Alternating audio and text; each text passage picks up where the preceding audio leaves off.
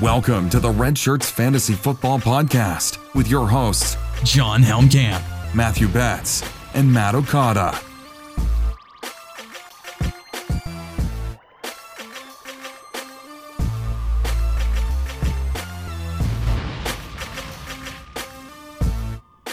What is up? Welcome in to the Red Shirts Fantasy Football Podcast. Fellas, I am so excited for this show. I, you know, well, it's just another Tuesday night. I don't really know if there's anything special going on this evening. Uh, nothing. Um, just kidding. we have Jon's birthday bash on the show tonight. Hopefully, you're watching live either on YouTube or on Periscope and Twitter. Um, man, I don't know who plans these shows, but whoever does it is just the best. Like, you know, maybe maybe you could say he's the bets. Um, You could. comes Ah! on the show. It could be said. He says, you know what? It's Jon's birthday. He loves running backs. Let's talk top 12 running back rankings on tonight's show. Fellas, how we doing? Jon, happy birthday. How are you doing, my man? Thank you. Um, I'm 30, which is an, a new Oh. milestone. It's a it's a brave new world. Uh, there's more and more white hairs in my beard every day.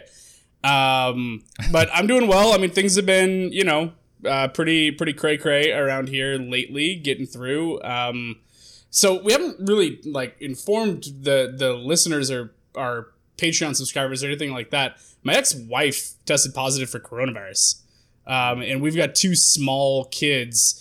So I get a phone call at like 4:40 in the morning from her, like, I have a fever of 102 and I'm really scared. Can you get the kids? That was last Wednesday, so almost a full week now. And uh, yeah, I decided to go get them bright and early at like 5.30 in the morning and we're just quarantining here in a small little apartment and making the most of it but birthday's been good i baked a cake with my kids and and had had some fun so it There you was go. it was good now they're asleep and i'm here partying with you fools and drinking some scotchy scotch scotchy so things are things are good Love it. Scotchy, scotchy. Scotch, scotch, scotch. I love scotch. Down scotch to my scotch belly. scotch big Okada, what's going on with you, man? Uh, basically the complete opposite of that, in that nothing interesting is going on. I am just continuing to work from home and then uh, podcast, and uh, that's that's about it. Hey, things could be worse. You know, you could have two worse uh, co-hosts. I mean, let's be honest. Um, I'm super Mm. excited for tonight's show, guys. It's going to be fantastic. We're talking about our top 12 running back rankings, and we also have a major announcement on the show Oh, tonight. We have been hyping it up on the show, on our social media platforms at RedShirtsFF Pod, saying if you wanted to assign Davante Adams jersey, here's how you get into the, the contest. We are announcing that live tonight on the show. Fellas, should we do it now or do you want to wait till like midway through uh, the show? Also, yes, shout out to Nate Devont Bay Devont Adams, uh, the man. I think we should do it now. I think Yeah, it's we just- probably the most right, let's do it important now. part Let's of this just get it- let's Who just needs get to it hear out of about way. running backs? eh, you know Yeah, I mean, hey, if, if I was listening to the show uh, personally, I would probably just go, you know what? Yeah, I either want it or this is awesome. I'm going to keep listening. we, or no, we I all didn't win, know. so see you guys later. We all know that's the reason Nate's here. Oh, and then he drops it in the comments. Yeah, he's totally just here for the jersey. That's 100% Yeah, absolutely. why Nate's here. Wait, tonight. so does that mean we should save it for the end, so they have to suffer through the whole podcast first? Oh, that's a good call. I think we should. I don't know, Nate. No, we'll do it now. We'll do it now. Jon, We'll do it all now. right. We'll we'll lose him if, if we don't. Yeah. All right, boys. We had over 500 total entries. Now, we, you know, there was tiered entries. Basically, if you are a Patreon subscriber, you get 10 entries. If you were a YouTube subscriber, I think you got three, and then it was five for a rating and review on your podcast app. So these tiered entries, you could get a ton of entries into this, and I'm happy it went to one of our Patreon subscribers because he's a good dude. Um, obviously, he had the most entries being a Patreon subscriber. Shout out to Brandon Shoemaker, good friend of the show. Hey, Brandon. You are the winner of the signed Davante Adams jersey. Uh, hit us up in Slack. Feel free to let us know how you want to get that jersey. Send us your address. We'll get that to you. I'm very sad to see it go because it is beautiful, and it is gone as of now.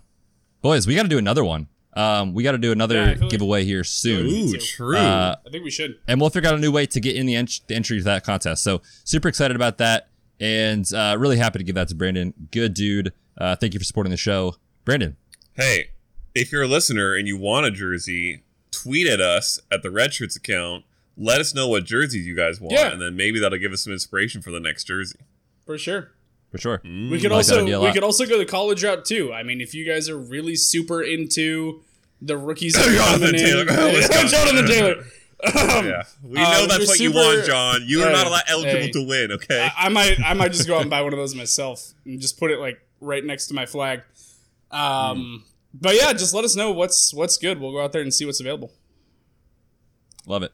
Um, yeah. Also, by the way, Jon, if we Mm-hmm. did that contest and you won, or if you were in the entry to decide which one we got, I don't know that we could actually do that because I think you would make us pay way too much money out of budget to actually get said jersey. So, uh, yeah, anyone but JT, uh, and I'm in. That's probably true. That's probably All right, true. fellas, let's get into a quick news update and then we will get right into running back rankings.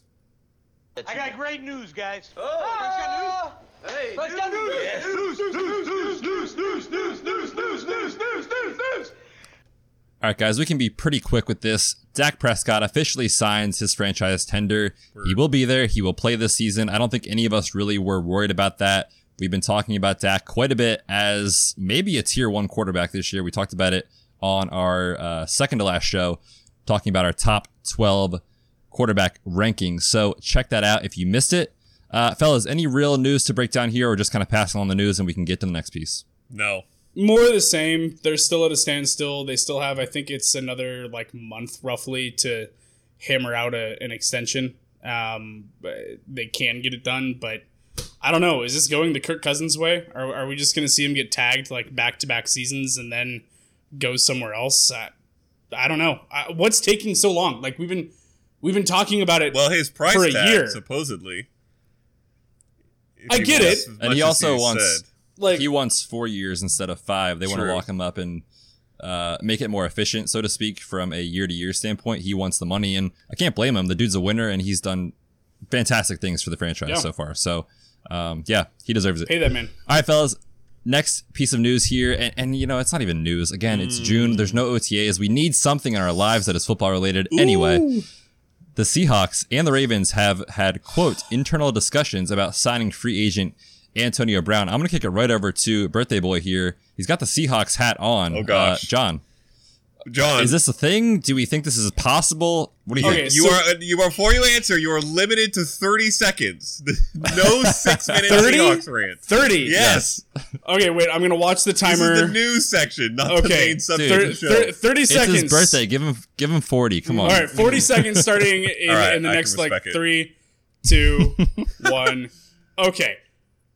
First and foremost, I think there's a little bit of merit to this because Russell Wilson has been fairly vocal over the last like six months or so about wanting them to kick the tires on Antonio Brown. He's said it, and he's the dude. They just paid him a boatload of money. He's there. He's in charge.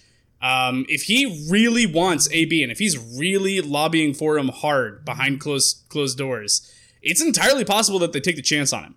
Um, I don't understand it necessarily. Like, I get that you need depth, but get someone that's less of like an alpha type player to be a depth piece because you have DK Metcalf, you have Tyler Lockett. I'm sorry, this is going to a minute. Um, it doesn't make any sense because they generally run a two wide receiver set most of the time. So I, I don't really understand where AB actually fits. I just know that Russell Wilson wants to play with him, and if Russell Wilson wants it, there's a good chance they do. Um, I think the one that loses out in that scenario the most might be Tyler Lockett. Yeah, I would agree with that. And the one th- the one part I would disagree with, I think, is that any team could use Antonio Brown. Literally, the Buccaneers with one of the two best wide receiver duos Yeah, ever yeah. could use Antonio Brown. So uh, I, I, I think if Ravens is a better fit because they don't have diddly squat except for his cousin, which makes it make even more sense. That would be very interesting to see. I, I would put money towards that versus Seahawks if I had to choose. Same. The question, Betz, is if he goes to either of these teams, is he draft worthy? And the answer is yes. Oh yes, absolutely. How I mean, high?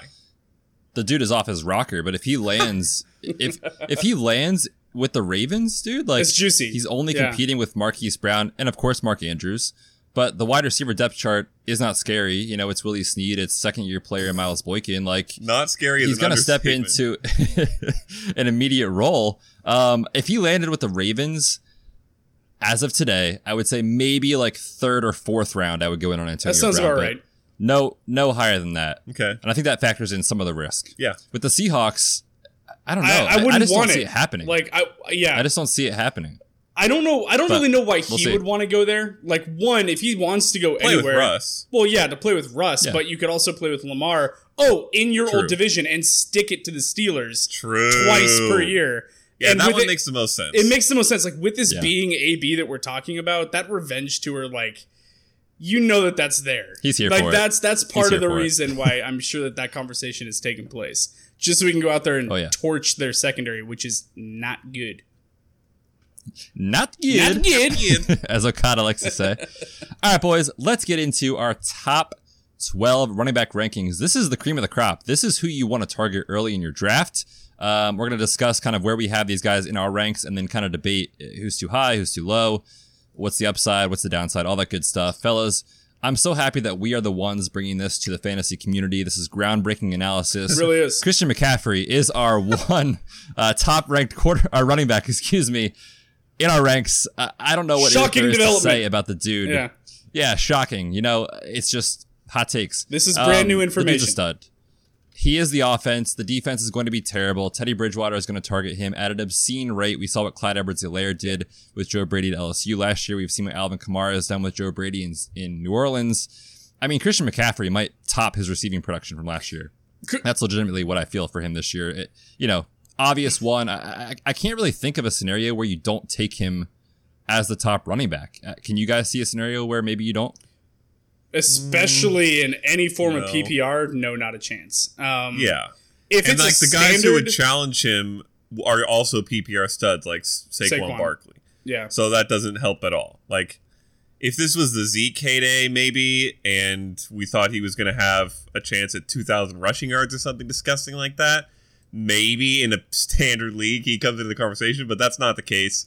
There's no one close. He had 2,400 scrimmage yards last year, guys. Do you do you understand? Disgusting. That is so many yards on 400 I do touches. not understand I don't that either. And uh, by the way, as a note, if you listen to this podcast in a bad of offense, episodes, like Yes. terrible quarterback play. you will hear me preach about regression and that every player who sets a record is going to regress. I don't really know if Christian McCaffrey is going to regress. Yeah, He's going you. into his fourth season. He's 24 years old, barely. Still There is swinging. nothing. There's no reason to expect him to go backwards at all. He got He that bag just got too. as well. He got that bag a couple months ago. Also, Yeah.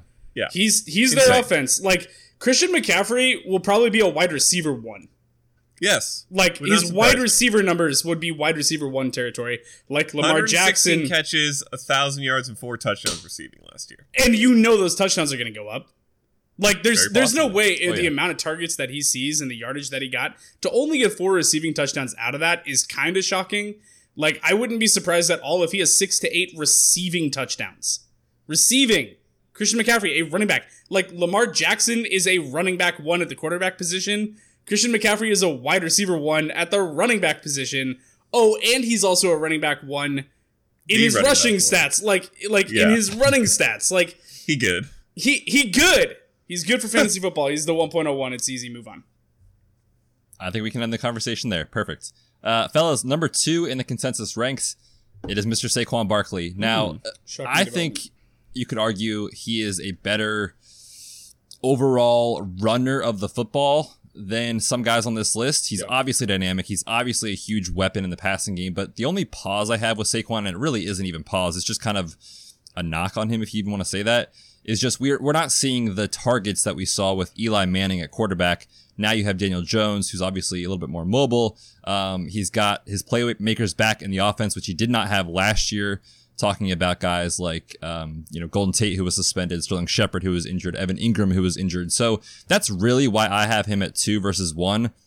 Totally fine if someone wants to just diversify their you know rankings, or if they want to maybe take Saquon in one draft and Christian McCaffrey in another if they have the 1.01. That's fine. Um, locked in at two for me. Dude's a stud. I'm in. Saquon Barkley, in my opinion, is the most talented running back in the NFL uh, as a runner. Um, I, Hmm. I I know Okada wants you. No, he's not. It's Dalvin Hmm. Cook. It's Saquon Barkley. Saquon Barkley. Is I the, wouldn't say Cook is. No, it's close. it's close. It is close. Dalvin Cook is an incredibly talented runner as well. But for me, Saquon is the best pure runner in the NFL.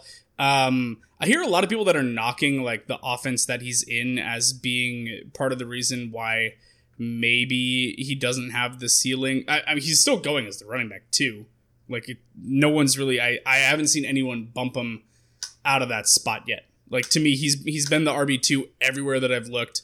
But people are like, well, the offense is terrible and there's not a whole lot of weapons, and and it's just like, guys, like you're saying all the same stuff that people were saying about Christian McCaffrey with his like terrible quarterback play, but he was just like a, an all timer last season.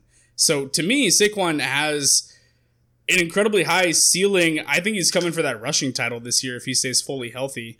Um, and Saquon's just a stud. He's that dude. I love him. Yeah, Yeah, I mean, the other thing too, I was gonna say is just the other thing too that's different about him versus the other backs is you know that he can hit the home run on any given play, right? Like 50 yards out, the dude can house it. 70 yards out, the dude can house it. Like it's going to happen uh, at some point throughout the season. And I'm just gonna keep talking so that Jon can't get anything in here because he's doing hand signals on the screen. No, I'm just kidding. What's up, Jon? Did y'all coordinate your outfits? What happened? I didn't even Actually- realize. Oh. Actually, and I just funny looked up enough, and I was like, black tank top season. Okay. for the listeners, we're both wearing black tank tops. We're also both wearing backwards snapbacks. But Mm-hmm. interestingly enough, Jon, before you came on, we were I was discussing going and finding a white tank top so, So that we you would would be the yin backwards colors. Yeah, yes, yeah, yeah. yin yang. That'd But I couldn't find a clean one because I don't do laundry anymore because I work in my underwear all day. Why, why does it have to be clean? So- It's literally just the chest up. Like, It's true. Are you That's also a fair splattering mustard on the shoulder straps? Like, I mean, I'm, probably. I'm really uh, concerned. I'm living in my own filth at this point. Yo, they t- they said move to Vermont. It's going to be beautiful in the summer. It has been 90 degrees for six straight days and not a drop of rain. Oh. I do not have air conditioning. It is so hot. And spoiler alert, I'm not wearing pants. So that's where I'm at these days, boys. Um, it is so freaking hot. Anyway, let's move on. Happy birthday, Jon. our- I'm not wearing pants. Yeah. All right.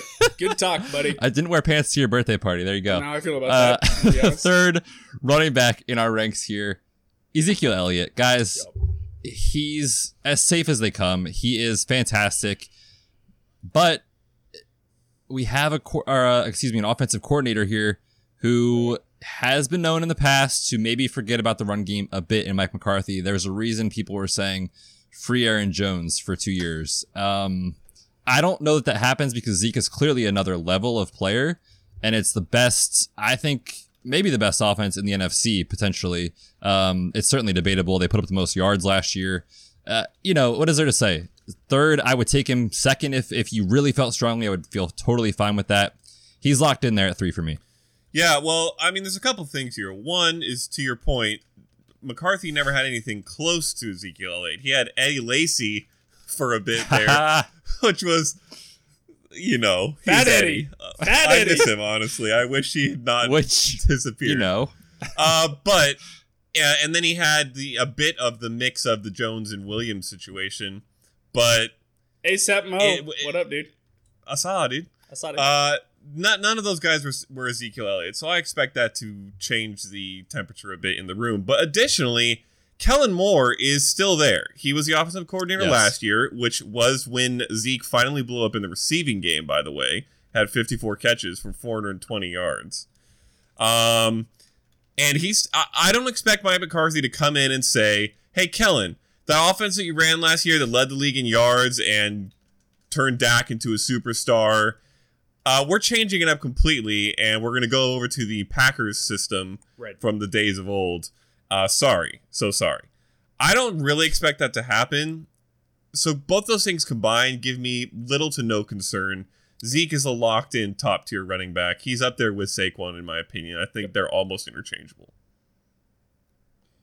I like it. yeah, I'm. I'm Uh, number four. Yeah, number four on our list, guys. I think is going to be a little bit more of an interesting conversation. Um, it's Alvin Kamara, and he's number four for all of us. So we agree that he's here at four for that's us. interesting. But I have been I thought that there playing would be around with some the idea of variance there. That's Yeah. that's interesting. I've been playing around with the idea of moving him up in my ranks. Like I think we're gonna see an explosion from Could Alvin. Kamara this year. I mean, on pace for over 90 receptions last year, obviously limited by the MCL sprain and the high ankle injury. The dude isn't putting in work this offseason. He looks healthy and, and things that I've seen. from a movement quality analysis, and you know, like the dude is just locked in as a PPR asset. And if you're doing any non uh, non PPR, I mean, first off, what are you doing? Second off, like that matters so much for CMC, right? We talked about it. I think Alvin Kamara is going to push him for receptions this year because it's obviously Michael Thomas. Jared Cook doesn't really get a lot of targets. He gets touchdowns.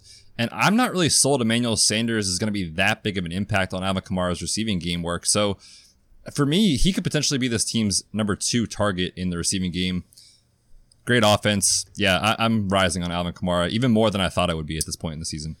Uh, from a targets and receptions perspective, it would not surprise me if he's a number two option. From a yards and touchdowns perspective, it would surprise me. Like I think he'll get plenty of dump offs and hit 81 catches as he does every year. Every single That'll year. probably be more than Emmanuel Sanders. But Sanders, Lock I think, is going to end up with more yards. Having said that, listen, everybody sees the first three we mentioned as their own tier. I think. Can we agree on that? And then now we're starting a new tier, more or less. I think people General probably consensus? have CMC by himself. Sure, sure, sure. Uh, that that's fair too. But those three are like the the could be RB ones tier. like the RB one. Yeah. Yeah. Yes. Yeah. I think that's probably consensus. Yes. I personally think Kamara belongs there. I I, think so, agree. too. I, I think Kamara, and I'm going to keep saying it because that's Yeah, how I we was say just- the NFL Network. So sorry, Beth. We're gonna just sorry. say it differently. well, no, I, one of him and his mother says it one way, one says the other way. So it doesn't really matter. What, Both what's are the fine. so the, N- about the just- NFL Network I is forget- Camara? The yes. NFL Net- okay, Yes, we have Okay. to say Kamara. It was very hammered into us right in the beginning. then I will, I will Um, go that route. I trust the network. Anyways, he is probably the low key best chance at being the RB1 because we know he has a touchdown upside. He did it in his first two seasons. We know he has a receiving upside. He's done that every year with 81 catches every year. And he's one of the best pure looking runners with the football in his hands in the game. Like, it is nearly impossible to tackle Alvin Kamara. So, I don't think I can get him higher Betz, but to your point, like, I kind of want to. Like, I just wish I could Yeah. rank him, Zeke, and Saquon almost as their own two A, B, and C situation. I'm I'm really surprised because I I really thought that for you, Dalvin Cook was going to be three or four. Like I, Oh, well, I thought I can't. I can't because of the current situation. We'll Okay. get to that in a, in a second. We'll Okay. get, we'll, right, that we'll, will be broken down. we'll get there. So for me, for Alvin Kamara, one we we've talked about it a couple times over the last few months. Alvin Kamara um, has had just a, a a freak outlandish touchdown drought last season in the middle of the year. Um, we had change in quarterback play. Uh, we had Alvin Kamara battling his his own issues. Um, he still had exactly 81 receptions, which he's done now his first three seasons in the NFL, which is so weird. Um, there, uh, I don't know how many of our listeners are baseball people. Uh, Khris Davis for the Oakland Athletics has hit exactly 247 Mm. Mm-hmm. For like this stat too. for like three or four seasons as well. So like Yep. you have Alvin Kamara and Khris Davis that both have that like weird anomaly in their stat line, and it's really cool. But to me, I think that this is the year that Alvin Kamara surpasses hundred catches. Like I think I I, think it. that that happens this year. It was really tough for me between he and Zeke because of that catching ability and the absolute positive regression that he's going to have in terms of the touchdown category. Mm-hmm. Um, if Alvin Kamara finishes as the running back two, I'm not going to be shocked. The running back one is within the realm of possibility for him if things don't go well for Christian McCaffrey. So he's an absolute bona fide stud. Excited to get him back there. They're like doing kind of the whole last dance thing with Drew Brees down there in New Orleans for one more season. And uh, a healthy Drew Brees is really good for Alvin Kamara. So I, I think it's all systems go. This dude's a lock. He's a stud, and he's going right now at like the late first round. Like, like I've seen him fall between like the 108 and the 110 in drafts, and that's just easy money for me. Easy to to take him right there. Yeah, I mean, if that's if that's happening, sign me up for whatever that league is because Right, yes, please. right. Um, yeah, no, I, I think that he deserves top five consideration without a doubt in your draft, considering the wide receiver position as well. Um, real quick before we move on from Alvin Kamara, Uh, Okada, have you finished your projections for the Saints? I have Jon, not. I don't think you have I yet. haven't yet. Okay. I haven't projected for 93 receptions this year. So 100 is very close. And by the way, listeners, if you would like access to our full statistical projections, they're available soon in the month of July, probably uh, on patreon.com slash pod is where to find those. All right, boys, on to running back five in the ranks. I've got him at six. Jon has him at six. Okada, you have him at five. This is the king, King Henry, Derrick Henry himself. Uh, man, what is there to say? I did an interview with Turron Davenport, ESPN NFL Nation reporter for the Titans this past offseason, and I don't know how else there is to describe it because he did it perfectly. He literally said, Man, this dude is a unicorn. He is just not like any other back in the NFL, and he's unreal. So, you know, it's it's a great offensive line. It's a system built around Derrick Henry. He's gonna rush for you know over 300 carries. But I think the only knock that I have him as a mid-range RB one is just you know we saw his his season last year and he finished as the RB seven in PPR. Like if he doesn't catch the football, he's not getting in the top five. So that's why I'm a little bit lower. I assume you guys are the same on that one. Yeah, more or less. Um, I would say that he is the highest, one of the highest rushing upsides, if not the highest rushing upside running backs in fantasy, and would have legitimate R the RB one potential if he started catching the ball. And for It the doesn't even record- have to be a lot. Like it does. He doesn't no, even need a could ton. be Thirty catches would 30, be fine. 30 to forty. Yes. Just just give him that. Now, I will say, his targets have gone up each season of his career. 15, like two. 17, 18, 24. Upward trend. Oh, shoot. Here's what I will say All about right. the situation. Projecting for Yeah, 25 it. targets. Lock it in. Um, Seventeen. throwing catches. the ball to Derrick Henry has shown proven success. It has. Yeah. It works. Yes. You throw him a screen, and no person out there on the outside can tackle him. It is clear and obvious football 101. So I still don't understand why they don't do it more often. Maybe they will figure it out this year, and he'll finally get those extra targets. I'm not sure. But I don't think he can be any worse than he was from a target perspective, and he was still the RB7. So I think that I uh, he could be anywhere between five and seven ish, and this is perfectly fine. to me, Derrick Henry is like the Russell Wilson of the quarterbacks. Like you hmm. know he's gonna slot in like right there in the middle, but because of one reason or another for either one of them, like they're they're not gonna hit that like very very top hmm. end of of the production. For Russell Wilson, it's the system and not having the volume. For Derrick Henry, it's just not being a factor in the passing game. And if you're in a PPR league, he's not going to ever be, in my opinion, a top three running back in a PPR setting because he just doesn't have the catching upside. He could very well win the rushing crown again, back to back years. Could absolutely happen this year. For sure. He could have 14, 1500 yards. Easy. But he's going to have like 14 catches for 28 yards on on top of that and, and it's going to be just absolutely infuriating. So yeah i love Derrick henry. Watching him run watching that old school downhill ground and pound we're going to throw the ball like nine games for an entire game. Just like my running back soul loves it so much. Like i'm just i'm like thank you for doing something that the nfl is trying to tell people that that doesn't win games and then you go in and you knock off the Patriots and the Ravens in the playoffs with Ryan Tannehill at quarterback. Like I loved it so much. It was just you know what's gonna happen. They're gonna line him up. He's gonna turn around and hand it to Derrick Henry. He's gonna bulldoze somebody, stiff arm Earl Thomas into oblivion deep downfield. like I just I love it so Get much. wrecked, Earl. Get body. like watching him play is is absolutely fantastic. Um, but yeah, he, he's in my opinion always going to be like right there in that mid running back range. And by the way, if he can just start a season well, Nope. like if he can just Can't start, happen. It ain't happening. if he happening. could start a season as like at least a running back two, that'd be great. Like I would love that. But he just sucks in September for whatever reason. And you know, go out and get him, go out and trade for him like October first. Because the rest of the year he's gonna just cook for you. It's it's fantastic. I love Derrick Henry. Yeah. Um, Derrick Henry would have been unstoppable in like 1997. Oh, Like, yeah. old school. Like yes. So good. you know, run the ball on first, second, and third down. Maybe throw it once or twice here. Imagine there. Like, Derrick Henry with Pete Carroll. is so old school. Oh, it'd be fantastic. He'd have 1,800 run, rushing run, run, yards. run, run. every day, every down, every down. a four down back. Uh, all right, boys. scheme. This is where I think the discussion gets interesting.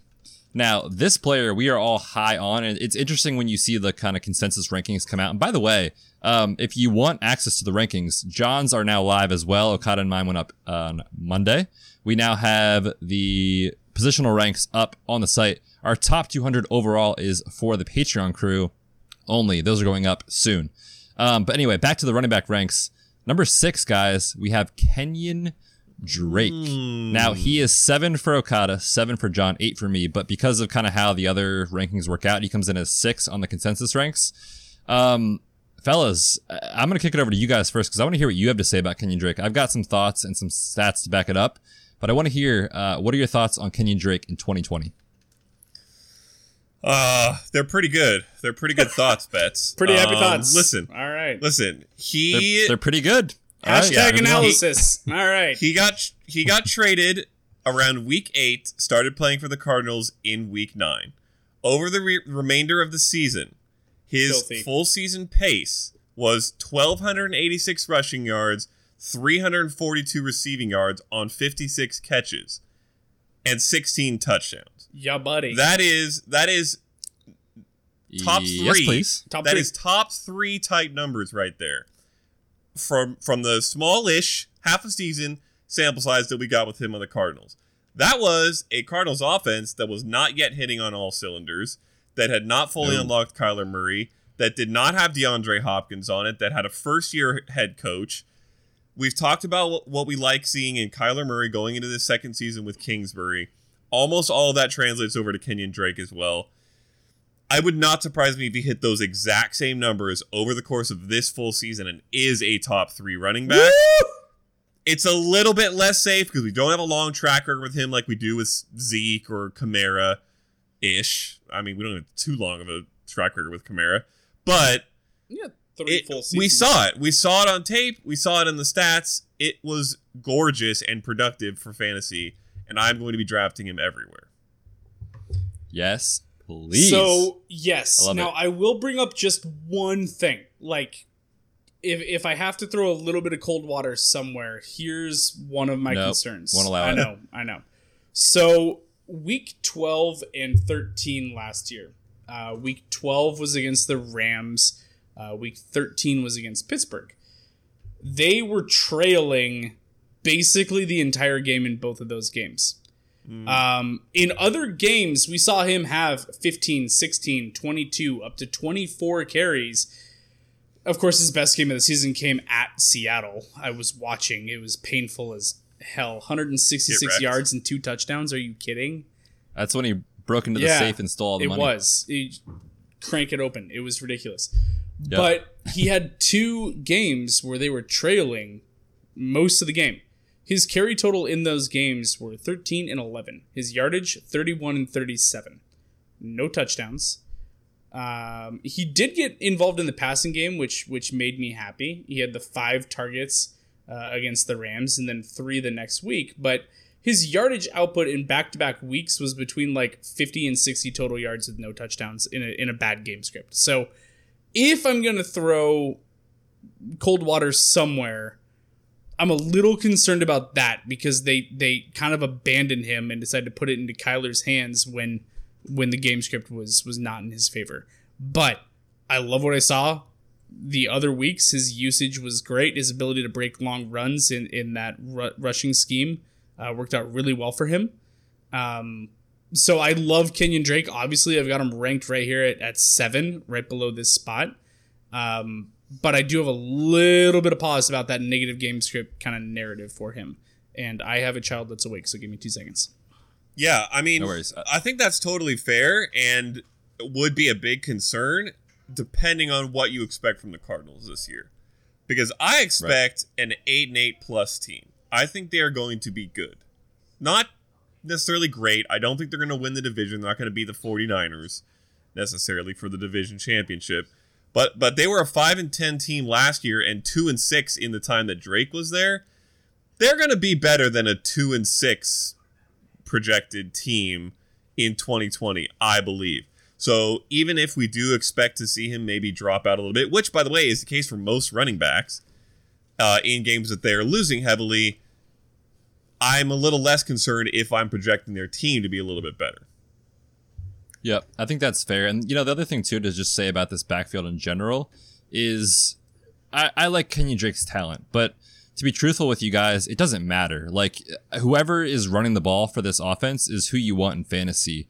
Um, we saw Chase Edmonds come out from weeks five to seven. Here were his finishes. Running back 13, running back 15, running back one with 34 fantasy points. Mm. So Kenyon Drake is obviously, I think, a better running back than Chase Edmonds, but I've said this before on the podcast. I truly believe it. If you leave your Drake, uh, leave your Drake, leave your draft with Kenyon Drake, you need to leave your draft with Chase Edmonds yes, because it doesn't matter who's back there. You plug them in, and you're going to get top 15 production on most weeks. So um, I just want to put that out there. The other thing that I love about uh, the Cardinals in general ran league high 33% of the time was the most four wide receiver sets. You have DeAndre Hopkins, yeah. you have yeah. uh, Larry Fitzgerald, you have Christian Kirk, and whoever their four is. Uh, yeah, can you guys even name the starting tight end right now without looking? No. Nope. Don't care. Doesn't matter. It's Maxx Williams, by the way. Yeah, but no, we're um, not going to use it them. Doesn't it doesn't matter, right? They no. don't really use them. And those lanes, you just put four corners out on the field with the safeties. You can't stuff the box. He, he's going to have so many lanes he's, to run yeah. through. So, yes, please. I'm in on Kenyon Drake this year. Uh, obviously, you guys are as well. Fellas, this is a good stopping point to pause and have a word from our sponsor. Um, this sponsor, guys, I feel like our listeners just need to get in there and get this product, man. It's so good. Okada and I and Jon have just kind of built built, you know, relationships with these people that we like to support good products. TrophySmack.com mm. is the place for fantasy football trophies, draft boards, rings, belts, you name it, they have it, and it is the best in the industry. Here's what you do TrophySmack.com you go in there, you find um, a belt that you like, you find a trophy you like, you've got a draft coming up maybe in July or August. And you know what? You're a commissioner of two leagues. So what do you do? You're not going to buy two trophies, which you could do if you want, but you're going to add a championship ring to your cart. Enter code redshirts at checkout. You're going to get that ring faux free faux with free. our code redshirts. Check that out. Uh, we will put the link in the YouTube description. Okada will put it in the podcast description as well for you guys. Check it out. Awesome products. We love Trophy Smack. Uh, do you guys right, have on your coast the mattress commercial guy who says, "Oh, your mattress is free"? no, we do uh, not. well, any Californians out there listening will understand that every time you say this about Trophy Smack, I think Go in free. my mind, your rig is free. See, I always I always think of uh, free ninety nine um, anytime that that comes up. Oh that's, yes, that's my go to reference there. Uh, it really is great. I mean, and you can also just pretend that you won your league, which is awesome. Uh, so just keep keep that ring and just be like, yeah. "Look, I won." Don't do that. I got I got seven rings. Yeah, because you're bottom four for seven years in a row. Congratulations. we also, by the way, um, got a free ring from Trophy Smack last year to give away to the winner of the Listener League, um, which we'll probably do again this year. So stay tuned mm. for that. All right, boys, on to running back seven. And, you know, this is not accurate, I don't think, because Okada has Dalvin Cook way too low. But he said before we started recording, this will be way higher if he wasn't in the middle of a holdout. Okada, over to you, man. Yeah, listen, let's be clear. You guys are doing it wrong, and I'm doing it right. Let me explain why. Right now, these rankings are useful for people who are drafting and redraft. And if they're drafting and redraft right now, they should not be drafting Dalvin Cook as the fifth running back off the board. Why? Because there's too much risk there. I would. No. There's a good chance no. of him holding out. He's coming back. No, there's not. You're you're wrong. He needs he's coming to accrue back. that season. There is he has no, to be there. Li- I'm, I'm not saying he's not going to. I believe he is going to, but there is still a risk that he misses a few games. Percentage. What do nope. you say? He can accrue the season without without missing or with missing a few games. Percentage percentage chance for you that he misses any games. Uh, any 15, 15 percent. 15% is enough for you to drop him down three or four rankings because Yes, because right now, if you're drafting, you're not drafting Dalvin Cook in the second round like you would otherwise. It's too much of a risk.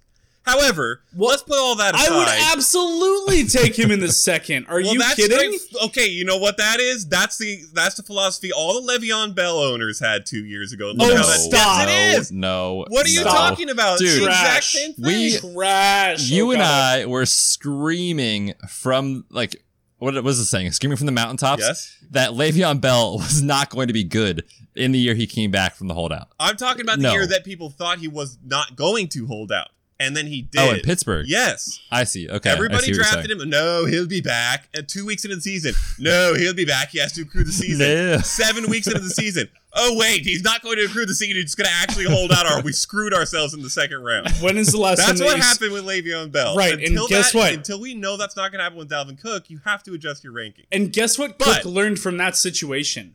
Is that, if that you, do, can get paid by the Jets to another the next year. Fifty million dollars. What do you mean? the amount of money that he lost from the season that he didn't play, he, d- he, he didn't make it up by getting the contract the next year. No. It was terrible advice. I think it it was was, a- it was terrible advice for choice. Bell. It was Yes. terrible advice for Gordon, who just got But he did usurped. go get by- the contract. As That's- Gordon. that's like oh my gosh that's like walking away with a participation trophy it's and like again, i'm so you don't have glad to hold out.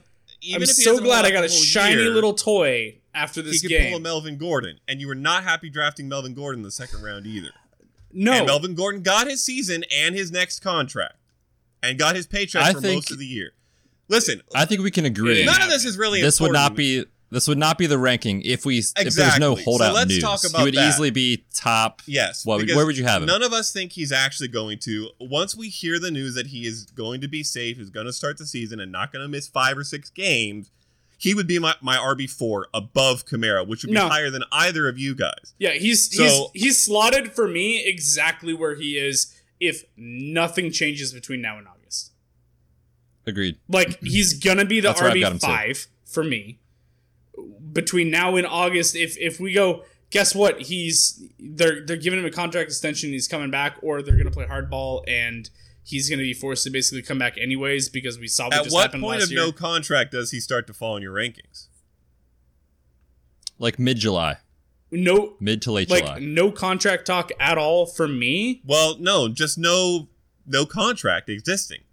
There's I- still i still think he comes standstill. back i think it's i okay. think So it's a bluff then? Week one? yeah it's a bluff When does he fall? it's a bluff Check back on the site the day before the season starts. and think drop Melvin Gordon has shown otherwise, Jon. You can't trust these running backs anymore. I don't think that Dalvin Cook is going to look at what Melvin Gordon did last year and went, "Wow, that was really beneficial and great advice. I should do the same thing." It He does got a contract. a cheap ass contract, not It's not remotely cheap- close. It is. What was it? He still got he got 16? starter money. He got starter Two money. years, sixteen, right? Eight per year. You think Dalvin Cook isn't worth more than eight a year? You No, don't he think he- definitely is. you don't think he's worth twelve? Like, uh, like I think Tim- he's worth four. Well, I think uh, He in the 14. market he's worth fourteen. I wouldn't pay him fourteen because I'm not going to pay any running back that except maybe Christian McCaffrey. But in the current running back market, he should be top three. agreed. But they're not necessarily going to give him that money. And if they don't, and he wants it, he might try to do what either Le'Veon Bell did, who then got the money he wanted. By the way, even though he didn't make up for that year. Or what Melvin Gordon did, who then got decent money and is on a new team with a new Oh, contract away from his congratulations, Melvin Chargers. Melvin Gordon, congratulations on getting paid RB2 money to go into a timeshare in Denver. You think that's what Dalvin Cook is after right now?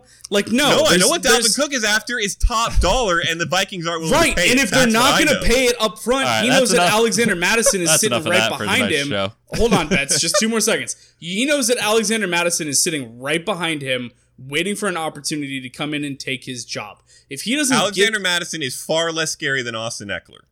I don't know about that. I think Mattison's a good running back. No, Mattison's a good Ekeler running is back. a much better weapon than Alexander Mattison. He's a great slot receiver. right, moving on.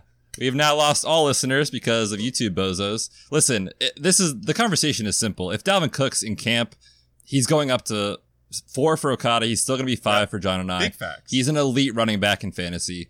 End of discussion. We'll see what happens. Next running back on the list, we have another disagreement. Okada and I are smart, and we have Joe Mixon at six and seven, respectively. Jon No, no. is a hater Hey. and has Joe Mixon at 12. Ew. Jon, explain yourself. Are you nuts? Remember that segment? That was a fun day. um, That was fun. Joe Mixon for me has shown um, too much inconsistency in the usage and the way that they want to use him. It's in an offense that I don't trust with a rookie quarterback, a bad offensive line, in a division with a lot of really good defenses. I think that Joe Mixon is incredibly talented. I think he's a very good running back. Um, I'm not speaking to if I like him as a person, but as a running back, he's a very talented running back. Um, if he was in a better situation, he has absolutely top five ability in, in this league. There's all kinds of different video clips of him creating yards out of absolutely nothing. I get it. I, I'm I, I'm that's fine. You guys were asking whether or not to drop him in the middle of last season. Should he be dropped straight up? Because through the first half of the season last year, he was like RB 40 plus. Like he was absolute garbage because they didn't use him. was not good. Not good. He was killing you last season. And then in the second half of the season, they went, oh, maybe we should give him the ball a little bit more. And they decided to give him the ball a little bit more. And it worked out really, really well. And he was very strong down the back half. I get that. That's why he's still ranked as an RB1 for me. I'm not saying he's RB28. Yeah, barely. Absolutely. I can make arguments for all the other guys that I feel much more confident about. You have a quarterback coming in, a rookie quarterback coming into camp that is not going to have the normal offseason program that we're used to seeing. A bad offensive line, great defenses in that division. This offense, to me, could absolutely be bottom three in the NFL. Like, this offense could suck. This could be what the Steelers looked like last year with Mason Rudolph and, No. and the dented head back there.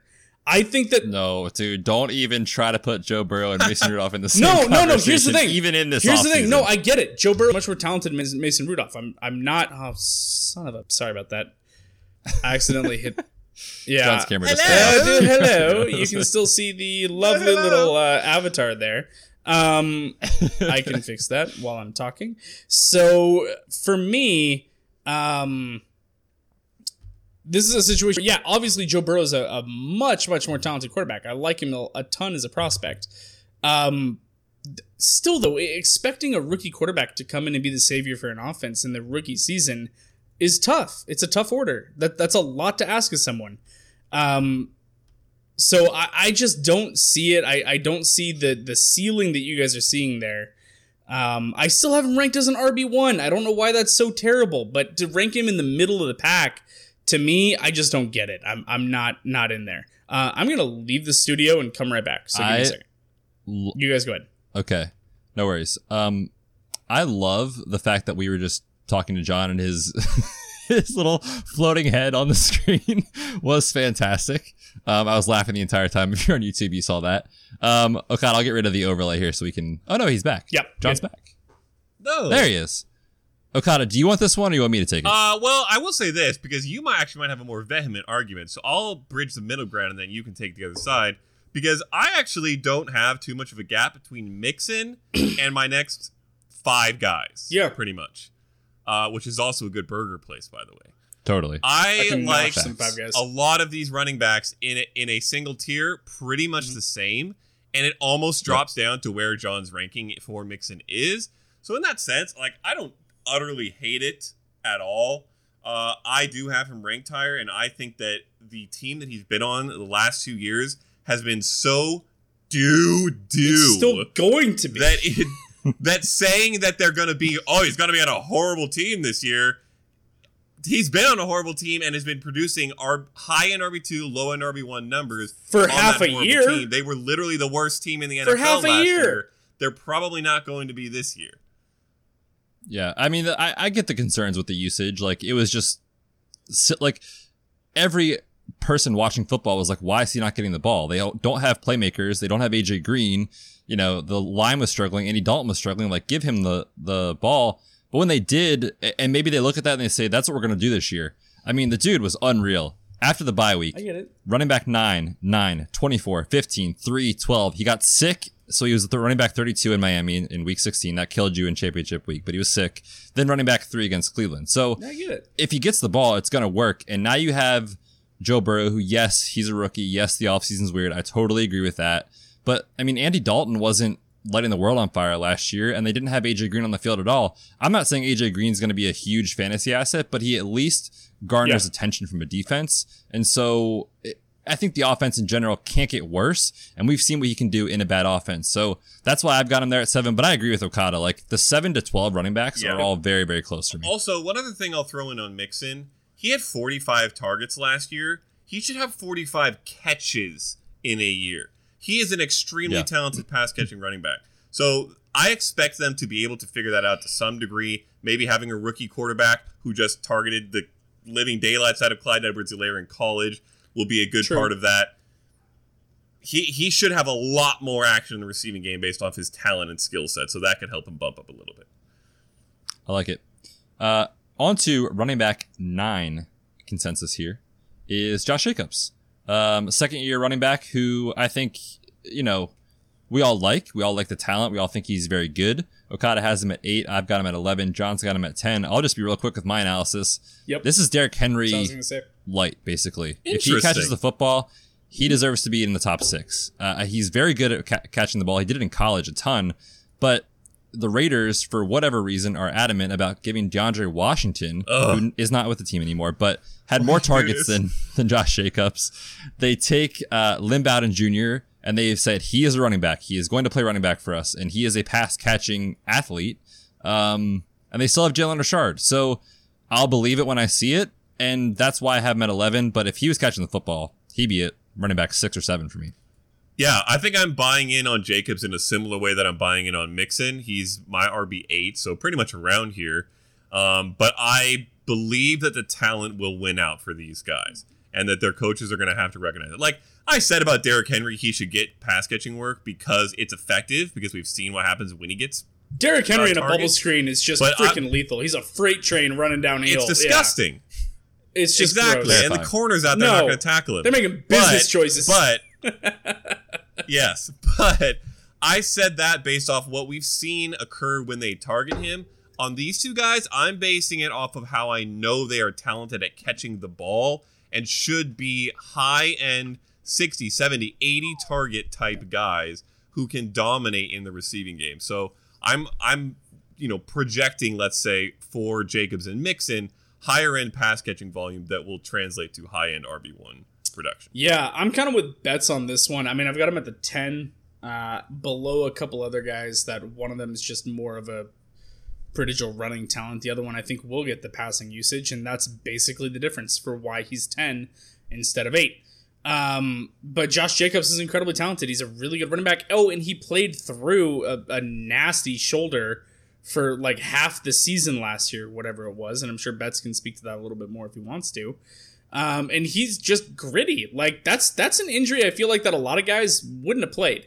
And Josh Jacobs as a rookie was like, "Yeah, no, I'm good. Like, just strap it up and, and let's I just get this." to work." And I love that about him. Like, I love that hard nosed mentality in a running back. You're not gonna see this guy miss time very often, which is nice. He's okay playing banged up.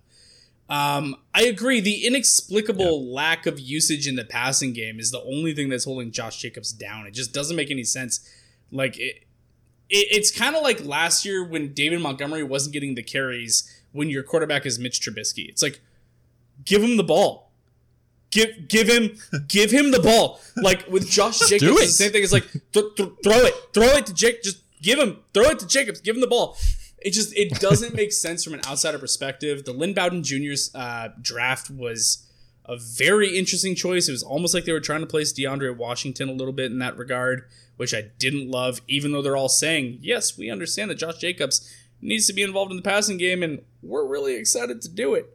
Um, Sure. Okay, Bill. uh, yeah, we'll uh, believe it when we see it. Um, but that's basically how it is. Like, okay, if he ends up getting six targets in a game in the first couple weeks, all right, cool. We might have something here. But if not, it's just like, okay, he's going to be similar to Derrick Henry, where it's going to be all dependent upon what he does in the rushing game. And I would love to see him get that usage in the passing game, like Yep. Okada's talking about. He did show it in college. He is talented at it. Give him the ball. Uh, quick note Yeah. before we move on to running back 10. I have a proposition for the world. Every year, fantasy analysts. The world? Yes, the world. The NFL specifically. Every year, fantasy analysts rage about how dumb NFL coaches are. Why are you not doing this thing? We could run these teams better. And then, of course, the real NFL people say, You have no idea what you're talking about, you stupid Shut fantasy the front experts. door." You don't know how to run a football team. We know what we're doing. I propose that the last place team that fires their coach has to hire a bevy of fantasy analysts to be the head coach for the following season. Let's just see how it goes for one year.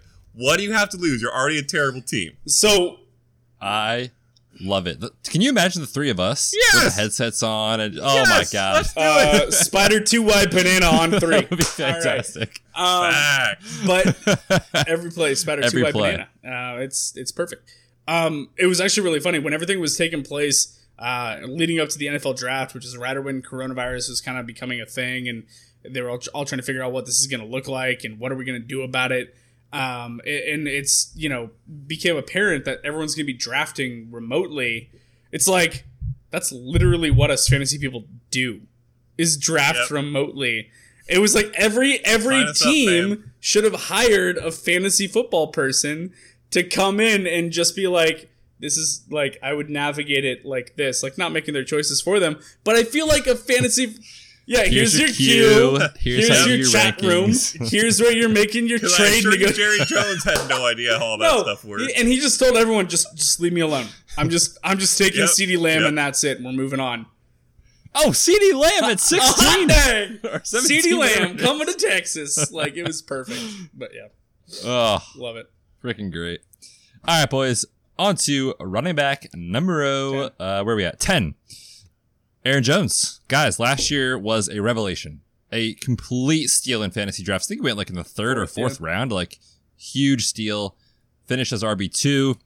Touchdown monster. I've got him at 13, so I'm definitely lower than you two, and Jon's got him at 8 and 9. And we've had this conversation before, so I don't know that we need to go into a lot of detail, but you know, for me, it's just all about potential regression. I don't love what the offense is. Cram it up your Yeah, cram hole, LaFleur. Um, I we need a shirt. I need a shirt that says Uh, that. you Can know- we work on that for our merchandising that we're talking Yeah. about? Okada. Make, make note of that. Yeah, we need a for sure. LaFleur That's shirt you, man. In, our, in our line of merch. Yeah, and and listen, like I think we've talked about it. You know, Aaron Jones is going to still be very good for fantasy. Will he be fantastic and elite? Probably not, especially considering the AJ Dillon selection. The fact that I think the offense in general isn't going to be as good as it was last year. So that's why I've got him at 13. You know, I, my projections have him coming in at, at 11. So I ranked him a little bit lower just because of some small risk. But, you know, I- could easily see myself by the time August gets here being like, you know what? Aaron Jones is just too good. He's going to produce no matter what and moving him into my RB1 ranks. But that's why I've got him at 13. Yeah, we talked about this guy a bit back on the quarterbacks episode. We talked about Aaron Rodgers Right. because we got sidetracked on Aaron Jones. Uh, and you guys need to Classic. acknowledge the touchdown regression and move him down from running back three, where we finished last year, to around running back Yeah. eight or nine, which is where he belongs. However, you should not do what However, my so-called expert analyst co-host over here, Matthew Betz, has done, and move him down to RB thirteen. Do you know how many touchdowns he would have to lose to drop from RB three to RB Seventy last percent. year? I, think it's seventy percent. Fourteen point eight. He'd have to lose He's not losing did he fourteen have last point year, touchdowns. Betz. off of how many? Get out what of did my he face. have? I All don't know, man. 20, 22? Uh, nineteen. you're also assuming the same exact production, the same exact I'm number of saying, carries, there's same no exact reason to number really of expect any targets. of that to change. If anything, Why? They drafted A.J. Mr. Dillon in the Mike second McCarthy round. is out of there, and Mike McCarthy hurts running back, so you have to put the same flip side argument onto this. Yeah, but they drafted AJ Dillon in the second round. They to also drafted Jordan maybe. To replace Aaron Rodgers. LOL. They're just idiots. I, I, I don't know Boom. what to Yeah, tell you about so them. bad. Sorry to all the Packers fans Yeah, out there. But I mean, I, I get what you're saying. Like, you have to. It's obviously about the statistical regression of what you think is going to happen. So in my projections, I have him getting what is it, eight rushing touchdowns. How many total? But He probably only get. yeah, I was gonna say Uh, 11. 12. That's too low. Uh, RB thirteen with But- twelve touchdowns. How do you even Yeah. manage that? Or you Aga- banking again, he comes in at 11, but I'm risk I see, I because see. there's a scenario where I don't. I, I'm still not convinced Matt LaFleur is a good coach. Like he could be like Aaron Jones, you did fantastic. We're inside the 10. Good job, buddy. Grab some pine. Come on in, AJ Dillon. Carry this ball for four yards and score a touchdown. It could happen. I'm just saying, like that's in the range of outcomes. I don't trust Matt LaFleur. You mean the guy who took his team to a 13 3 record in the NFC Championship in his first year as head coach? the guy who ignored one of the best running backs in football for years in Tennessee. Well, not years, a year in Tennessee. Eight years. I don't know. I- that's why I'm having a 13. Years. Eight years. 18 years. All right, so my Who's running back Oh, my, 11? here we my are. turn. My turn. Running back Um, 11. You're wrong. Like a lot wrong. Hmm, Big fact. wrong. Okay, running Big back time 11. wrong. Here's the thing. Aaron Jones. We already have a bets bets on this, I think. Do we? Oh, yeah. What was it? Do you remember offhand? We do. Yeah, Yep. I do not. Uh, I think it. No, and I'd have to look it up. I think it was like running back finish like Uh, easy money. 11 and a half or 10 Easy and a half money. or something something Um, like that. So Aaron Jones is the wide receiver two for the Green Bay Packers. Um, also, Also true. true. So congratulations, you have thick freakness in your backfield now. Um, hashtag thick freakness. Three C's, by the way, in case you're in case you're wondering where No, to put that. that that that that fell so Um, flat. no, no, thick freakness. We lost that No, a no, long thick time ago, freakness is still a thing. That's absolutely a thing. I'm pretty sure you were rejected on the Um, live I was, I was not. I was not. Multiple it was a very close. It was a very close race in that uh, in that conversation. Uh-huh, Um, I think I had Cynthia Freeland's vote, which makes me happy. That's um, true. yeah, I so- that's true. anyways, you bring him in, they're going to learn really quickly that this guy is just not the dude. Like, congratulations, he's big, and that's why you drafted him because you think he's Derrick Henry. He's not Derrick Henry, not even remotely close. No. Aaron Jones is arguably, in my opinion, a top five talent at the running back position in the NFL. I think that Aaron Jones is incredibly hmm. talented in multiple facets. Aaron Jones or Dalvin Cook? Talent, Pure talent. I'll Yeah, give it to talent. Dalvin. Dalvin. To, to me, it'd be like Okay, Christian. McCaffrey, Making Saquon Barkley, Ezekiel. Oh, maybe I have to go six because Zeke Kamara and Dalvin Cook, in my opinion. was, that's why I, I think as a runner, Aaron Yeah. Jones is better than Kamara. So that's an interesting conversation. But I feel like the two of them are actually very similar. If they were used similarly, we'd be talking about them like exactly the same. Like I, I feel like Aaron Jones and Alvin Kamara both have very similar skill sets. Uh, Aaron Jones is much better downhill up the middle. He's a great up the middle runner, um, and that offensive line supports it. So to me, Aaron Jones is going to get heavily utilized in the passing game because they just don't have anyone else besides Davante. So like it's I think that Aaron Jones, yeah, Literally Aaron no. Jones to me, the receiving work, we, we've been talking about that over these last few running backs, and we're hoping that they get this, and we're, we're hoping that they get back that. It's like it's like screw that. In my in my opinion, Aaron Jones should probably have the fourth most receptions of any of the top twelve running backs. Like I think that he's going to be incredibly heavily utilized in that way, and he gets targeted a ton in the red zone. So yes, there might be times where they turn around and want to go AJ Dillon for a thumper from one yard out, maybe. But if they're 8, 10, 12, 14 yards away from the goal line, those play calls, that play design, getting Aaron Jones the ball in space on a pass is what they love to do. They did it a ton last year. I loved him waving at the Dallas defender at the goal line, the game when he scored three touchdowns, or was it four? I can't remember. Um, so I, it was a just Either an way, amazing awesome. game, amazing moment. Just by um, Aaron Jones is a stud. Yes, he's going to regress touchdown wise. I still think him being at 12 to 14 all purpose touchdowns is incredibly possible, and him finishing as a mid range RB1 should be expected. Alrighty. On to number 11. And I'm kind of surprised. John and I both have Nick Chubb ranked at the same spot. And we've Yeah. talked about this backfield a lot. And I have been, I guess, in our discussions, I've been the highest on Nick Chubb. But John and I both have him at nine. Okada has him down at 12. Um, you guys know how I feel about Nick Chubb. Yeah. John, I'm going to kick back to you, man. What are your thoughts here with to me, ranking? Nick Chubb was. I mean, and we've talked about Nick Chubb. This was the toughest of the back end RB ones for for me to put a number on because he's an absolute stud as a runner. Um, he's incredibly talented. Um, I, I love him as a pure runner. I think he's top five. Like Aaron Jones, all around skill set, yes. Pure runner, Nick Chubb is an incredibly talented runner. He's really, really good.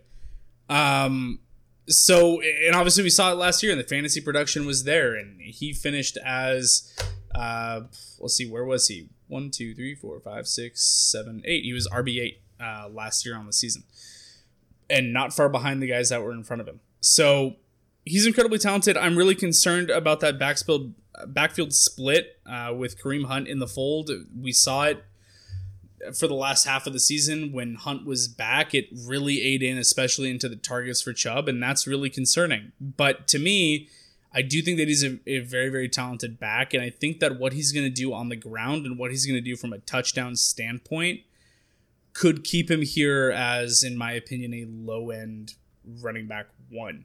I do have some very real concerns where I feel like it's possible that he finishes outside the top 12 to 14. I think that could happen, um, depending on how they use Kareem Hunt. But for now, and this is still early, it's June 23rd, it's my birthday. It's still very early. I could slide Chubb down. I can do whatever I want. I can do whatever But I I could I could It's my birthday. potentially see myself sliding Chubb down a little bit. Um, but I think the rushing totals give are going to give him a safer floor. So it, it was tough. I could have ranked him anywhere as low as 12. Um, but I decided to slot him in here because I, I think that rushing That's upside, that that floor of like, in my opinion, he's a 1200 yard rusher. Like that's what Chubb is, and I think that helps keep Yep. his ability right there as a low end back third of the running back one range. John, you got to do one thing for me, okay?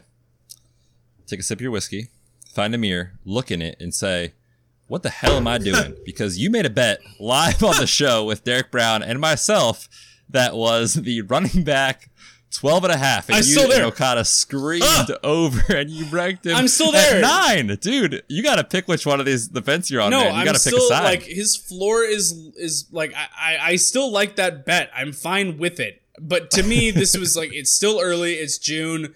I need to give a little bit more thought to the people that are behind him. Uh, Leonard Fournette, Miles Sanders, hell, potentially Jonathan Taylor. We'll see.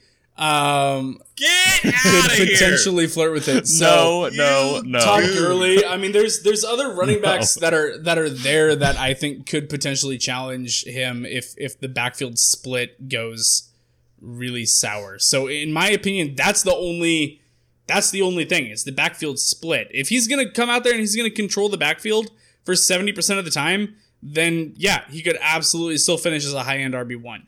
So that's gonna be the driving factor. No way he does that. Yeah. I, I don't think so either. I think that, that Kareem Hunt's too talented. I feel like he's going to be involved. I think he's going to steal the passing work. So um, it's it's very challenging. This is the hardest rank for me of this top tier of running backs for where to put. I still stand by my bets bets that RB 12 and a half. I think he's going to finish lower than that. All right. Well, your ranking said otherwise. Just saying. Also, in Uh, my defense on my ranking, which does have him at 12, Dalvin Cook is at Yes. 13. So when Dalvin Cook signs, he will move in and Chubb will move out. So he will be outside of 12 and a half. Also, in Got case it. you guys didn't listen to the previous episodes where we talked about Nick Chubb, you should go back and find them. But very brief summary. Yes, he was an RB, the RB8 last year, but he was the RB 23 after Kareem Hunt came back. It is a huge, huge pain in Nick Chubb's Fine. I just moved Chubb. that I just Kareem moved Hunt Chubb is to there. 14. Oh! Live, Six spot drop. live rankings adjustment.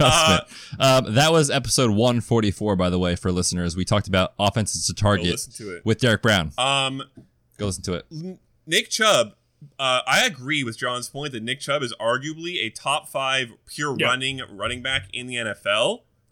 However, if you ask me who's the better overall running back, I legitimately would lean towards Kareem Hunt. He is Kareem that Hunt's good. So good, dude. I'll summarize with this, and then we can move on. I don't hate Nick Chubb. Right now, he's just in my RB1 territory and will be probably RB13 when Cook comes back, which is a very good ranking, and you should draft him. Except, psych! He's going as the RB8. There's no question in my mind that he's the worst value in the first two rounds right now. I am not drafting him anywhere until that ADP falls because people get it through their heads that Kareem Hunt is Yeah. good. All right, we can go to All right, I RB12. talked my, I talked myself. That is I Mr. myself out of it. Austin. Okay. I think we Excellent. can talk about it. but Sure. Austin Ekeler comes in at 12. The last running back we'll talk about tonight. We have this perfectly in order. Okada's at 10, John's at 11, I'm at 12. We're kind of all in the same range with this guy. Mm-hmm. I think the ceiling is higher than our ranking. I think we mm. can all agree on that. but there's major concern about is he going to catch as many footballs as he did last year? I say probably not, and that's why I've got him at 12. Honestly, I mean, honestly, it's worth asking why Ekeler is not higher in any of our rankings because he was. it's because Philip Rivers isn't standing there That's true. literally handing the ball off 1 yard down the That's field. That's true. It's there. That's there why is a chance he loses some receiving work, but he was also not as productive when Melvin Gordon came back, and Melvin Gordon is now gone, and all there is is a rookie Josh Kelley there, and potentially Justin Jackson, who clearly could not beat Austin Ekeler out for the work when he had the chance to. So Right. th- there's a very good chance those balance out, and he finishes much higher than this. I think to your point, his ceiling is quite a bit higher than our ranking, and I might try to get him up a little bit. I don't really know if I can. Like Jacobs and Mixon, they're a little bit above him, and Aaron Jones. They're all kinds of similar players that I think probably have higher rushing floors and Oh. better. Easily. Uh, they're not even better offenses. Actually, they're kind of all the same. They're all, they're all in a similar place. Again, I said it. I said it like half an hour ago. RB six through twelve are all the same thing. So there you go. That's why I have. Austin Yeah, Ekeler to here. me, it's because Austin Ekeler is Love a receiver. He's he's not a running back. Like how dare he, you? he sir. is like listen, he's a better running back than like Tarik Cohen. He's a better running back than Nyheim Hines. He's a good running back. He's fine. Yeah, congratulations. Congratulations. No, I like I like Austin Ekeler so much. The person, uh, undrafted free agent, carved out his role, waited his chance. Melvin Gordon made a stupid decision, and he freaking took over, and he was fantastic because of his Yes, passing. he did. His rushing work was not all that amazing. It really wasn't. The the stats aren't there for it. You're looking at Austin Ekeler last year, who, by the way, finished as the RB3. So we're talking about ceiling. His ceiling's there. His ceiling is a top five PPR running back. Absolutely. Like, mm-hmm. that could Definitely. absolutely be the case. But if you're looking at what he did on the season, like rushing totals, week, let's see, five through eight. You want to know how many yards he had each game? 7, 14, 7, 3. He's used as a receiver. Yeah, super stoked. We're, we're, we're hap- hyped on that. He was used as a receiver, and he was a great threat that way. And when he gets the ball into his hands in space, he makes people miss, and he does a great job. But it's not because of his rushing ability. Like, he had a couple games where he broke a super long run and it made his rushing stats look a lot better than they were. But most of the time, his work is in the passing game. PPR, he's great. He's good. He was last year. I'm concerned that takes a pretty big step back um, with a new quarterback under center because it's not Philip Rivers anymore. I still believe in Austin Ekeler, the talent, and he's the guy now without Melvin Gordon in the picture. So that target share is going to still be there. His usage is still going to be there. His, you know, all around presence in the red zone is probably still going to be there. So I like him still. His ceiling is super, super, super high if everything goes right. His floor is also super, super, super low if things don't go right. So Austin Ekeler is kind of a concerning Yep. back end RB1 for me. I would agree with that. Fellas, what a show. Mm. What a Thank you, birthday sir. show for John. Um, top Hey, 12 by the way, running you back guys- rankings. Where do you Hopefully guys have Jonathan listeners had fun. Go ahead. Oh gosh. Oh, we're going to talk about it. Don't spoil it. Don't spoil Oh. it because we're going to talk about that on the next show. We're talking about running backs 12 or 13, I guess, to 24. I have him So the lowest. If that helps. spoil it. He's in the top. He's in the top 24 for all of us. So we'll talk about it on the next show. Listeners, subscribe on YouTube. Subscribe in your podcast app to listen to that show because I guarantee you we're going to talk a lot about Jonathan Taylor on that show. Um, also, don't forget. Wish John a happy birthday on Twitter at Dynasty Beard. Okada is at Matt Okada. I am at the Fantasy PT. Follow the show at Red Shirts FF Pod. Until next time, we are the Red Shirts. Thanks for tuning in to this episode of the Red Shirts Fantasy Football Podcast. Hit us up on Twitter at RedShirtsFFPod and check out our website, redshirtsfantasyfootball.com.